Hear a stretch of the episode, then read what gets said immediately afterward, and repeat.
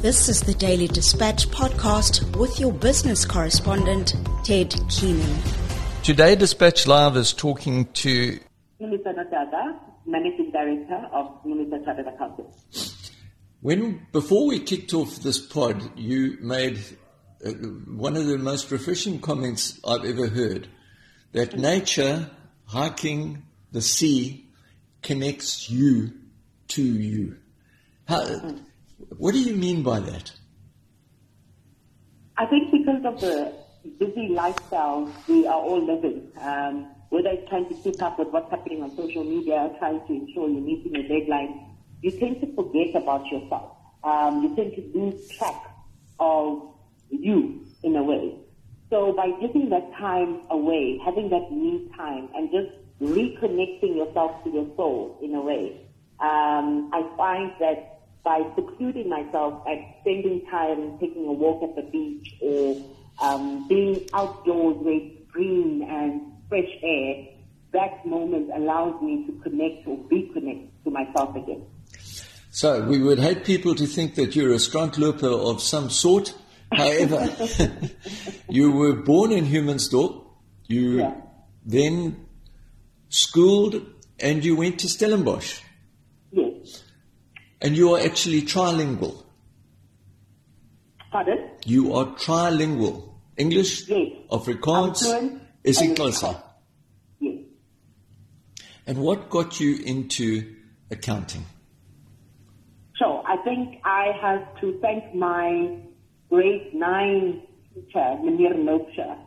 Um, he, I think, foundation that he gave when he introduced us to accounting, um, it was such a solid foundation. And from the first um, lesson or class, I knew that this is what I like and this is what I'm going to do because it for me made sense immediately. I didn't need to think about it. Everything that he was saying was just making sense and I don't understand how, but it just did and I've just enjoyed accounting ever since. Well, it's probably the greatest scorecard that you can have in business. Most definitely, and I really do believe that um, it should actually be a module, um, even if it's just a basic introduction to that everyone should have because looking at the amount of entrepreneurs that we are having right now, um, a bit of knowledge of accounting is, is, is, is so important. Um, it gives you additional insight in your decision making, etc. So I really do feel that it should be one of those um, compulsory subjects at school. You seem to be a, a compulsive studier. You do short courses all over the place, but you are also now doing a certified director course, which able, enables you to sit on the boards of JSE listed companies. Yeah. Is that where you see yourself 10, 15 years down the road on several boards and giving you an opportunity to broaden your own horizon again? Yes, most definitely. And even chairing those boards. Um, I think the amount of women that we have at the helm leading um, certain uh, directors or board of directors is still, we're not at that level where we can say 50-50. Um, but I would love to work my way towards that. Um, and also knowing how much um, in terms of knowledge and, and growth that will happen within the next 10 years. I'm excited for it. So while you're a chartered accountant, you are also an entrepreneur, and you were saying that that comes through the family. Just explain that to us. You were talking about your mom. Yeah, um, so growing up, my mom, I think uh, quite early on, she started um, converting our home into a guest house. So eventually, when that conversion was done, we had to move out of our home, and um, she then built um, a smaller room at the back of the home, and that, that's where we stayed. And throughout the year, we'd have tourists. We'd also hold some um, individuals who were maybe visiting different government departments and needed to be in that area. They would stay there for months at a time. Um, and that grew into or her also providing catering services So even to this day, my mom still runs a small restaurant in the location that sells African cuisine um, meals and um, uh, quick takeaways, that they got. So uh, I think that entrepreneurial um, spirit has just always been in our household, and she's really inspired me in business. You did your articles with a, a medium-sized firm in Cape Town, and a couple of years of articles persuaded you that uh, strict accounting was not for you. Mm-hmm. Why was that? I think it's the environment uh, itself that it was very rigid. Um, where I knew that as much as I enjoyed doing this, but I feel it would limit me and my options quite a bit. Um, because I think through entrepreneurship, I've, I've actually, I feel like I've done a, a full-on MBA and more because now I've also got practical experience where I've had to learn so much within such a short amount of time. And the thrill, the adrenaline that one also gets from running their own business, being an entrepreneur, there's very high highs, there's very low lows. Uh, I mean, I've also won a few awards as well. Um, in 2020, I was actually awarded second place of the Eskom uh, Business Investment Competition. Um, I was also awarded Businesswoman of the Year in 2022. Um, also in 2022, uh, one of Africa's youngest bright minds. And most recently, uh, in July, I won in the professional category for under the Business Women's Association of Gqeberha. Um, so I won in that category, first prize.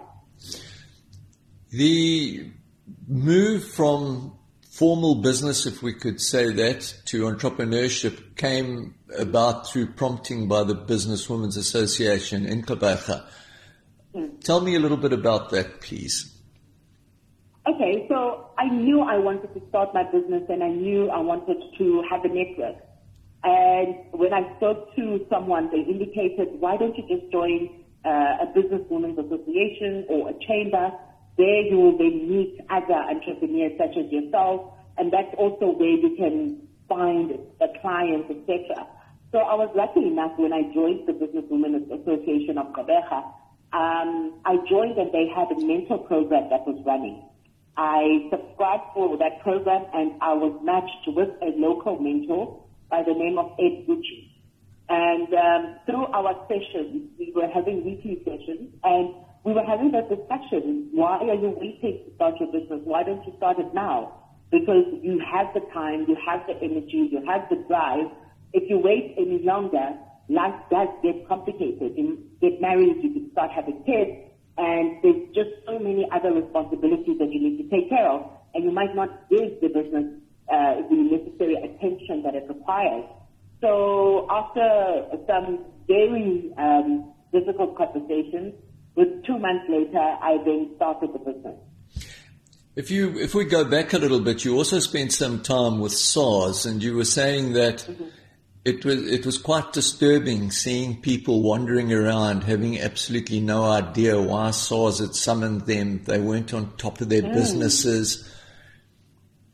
Yeah, you now you now help people get on top of their businesses. How does one go about that? Yes, most definitely, and um, that was also one of the things that inspired me to actually start hosting workshops to actually say, I want to empower people, let them have the correct information so that they can make um, informed decisions. So yes, we do assist individuals get on top of their taxes and tax planning, and also businesses understand exactly what their obligations are towards SARS. Um, I guess a lot of the time you have people saying, well, SARS doesn't contact me, so I'm in the clear. And it shouldn't be the case. You should be contacting SARS and finding out what your status is or where your, your, um, your finances and declaring all of that information. Because once SARS is contacting you, that's when you have the problem. Yeah, very, very much so. There's that, if they're not speaking to me, they don't know about me type of thing. then I'm good. yeah. The, aspect of people knowing their businesses. as you were saying, there are so many entrepreneurs in South Africa now. Our president tells us if we could have 70% of all people employed by entrepreneurs, we would be fine. Mm. But there yeah. are so many failures amongst entrepreneurs, and these are not lazy people in that mm. they just don't have a clue. And that was your wording. They don't have a clue. Most definitely. And and you're correct in saying that the, the business model or the type of business that they have, it's not that it's a poor one or that it's, it's a bad one, but it's just that there isn't that business management skills and also cash flow management, um, which is something that a lot of business owners still struggle with till today because there's no planning involved. It's just a case of we'll we'll see uh, what tomorrow brings. Let's let's just carry on. Yeah, you have a an, a, a goal of one day firing yourself and while that's a lovely expression, it wasn't one that you coined because there are so many great businessmen that have mm-hmm. effectively fired themselves. You now have two partners. Mm-hmm. When do you think you'd be ready to fire yourself? And not in, not in a time in a timeline. Sorry to interrupt you, but rather to when your business has progressed to the stage mm. where you can mm. fire yourself. I think for me, um, I know it's not an easy decision that one reaches because of um, maybe um, the sentimental value of the business, etc. But uh, for me, that day will be where I can go for six months and not having been involved with the business. Um, that for me will be a clear indication and that business still being profitable and sustaining itself and everyone within the business is doing what they need to do. So, yeah, at that point for me, okay. that will be the realization. You were saying that while your home is in the Eastern Cape, your heart is in the Transkei, specifically yes. Coffee Bay, and you have a a plan to make something happen there. What is that plan? So I frequent um, in, in a, a lali a coffee bay called KwaDunga. And um, what I see when I'm there, it is so beautiful, scenic, nature untouched, but there is a very big gap in terms of skills. Um, locally, individuals farm and they've got their cattle, etc. However, I've got age mates, um, women that are 34 years old, like myself, but they've got nothing else to do. Um, they just wander or they clean their houses or they are busy in the garden planting additional food. Um, so developing those women, whether into entrepreneurs or teaching them an additional skill that they can use that skill to do something else. Um, and also with the youth, because South Africa, if you look at the population, more than half of our population is, is youth. So developing them as well, because one of the concerning things that I see every time that I'm there, whenever it's a holiday, the amount of alcohol abuse that goes around, um, and I look at the age of the kids, so they're still quite young to be that um, absorbed by um, an alcoholic beverage, you know. So and that also speaks to there being nothing else but that to do. Um, so yeah, so those are the things that I would like to focus on. You were saying that you left the corporate world, but now you're going to get back into the corporate world, but from a board level. So yeah. you would be looking to get on the board of four or five companies, which would give you mm-hmm. your own free time. Yeah. But not only as a board member, you would like to be the chairman of those companies. Yes, I would like to work my way up um, and get to, point, to a point where I am leading. Um, the board of directors and successfully so. So I see a lot of women who are more than capable and they inspire me daily. So yes, that is one of my goals. Ncumisa, it's been a pleasure talking to you. And uh, I think we should also share with people that you are a nature lover, hiker, walker, and probably a strandloper. Thank you very much for talking to Dispatch Thank Live. You so much, Pleasure.